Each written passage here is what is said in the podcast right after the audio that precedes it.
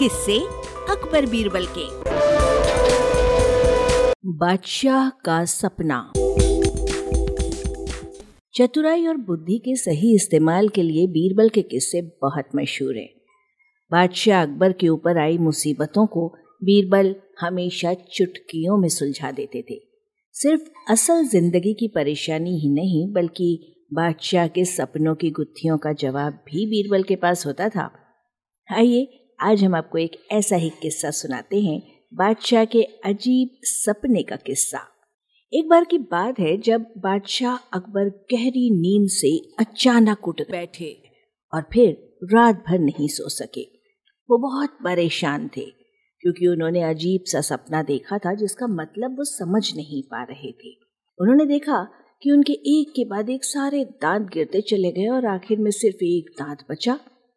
इस सपने से वो इतने चिंतित हुए कि उन्होंने इसके बारे में सभा में चर्चा करने के बारे में सोचा। अगले दिन सभा में पहुँचते ही अकबर ने अपने विश्वसनीय मंत्रियों को सपना सुनाया और सभी की राय मांगी। सभी ने उन्हें सुझाव दिया कि इस बारे में किसी ज्योतिष से बात करके सपने का मतलब समझना चाहिए।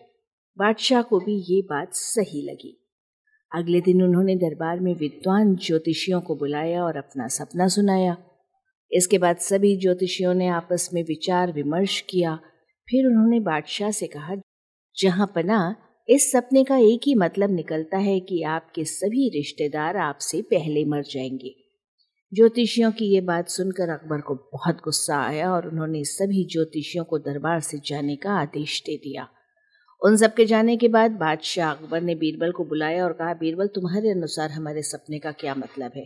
बीरबल ने कहा, हुजूर मेरे हिसाब से आपके सपने का मतलब ये है कि आपके सभी रिश्तेदारों में से आपकी उम्र सबसे ज़्यादा होगी और आप उन सभी से ज़्यादा समय तक जीते रहेंगे।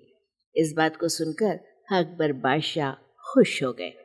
वहाँ मौजूद सभी मंत्रियों ने सोचा कि बीरबल ने भी ज्योतिषी की ही बात को दोहराया है।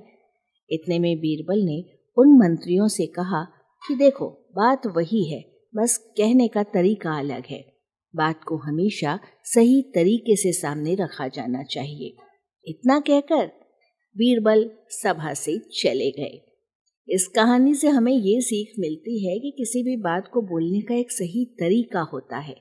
विचलित करने वाली बात को भी सही तरीके से कहा जाए तो उसका बुरा नहीं लगता।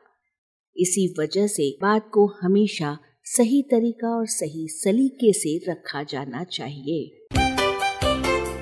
वाचक स्वर संज्ञा टंडन। अरबा की प्रस्तुति।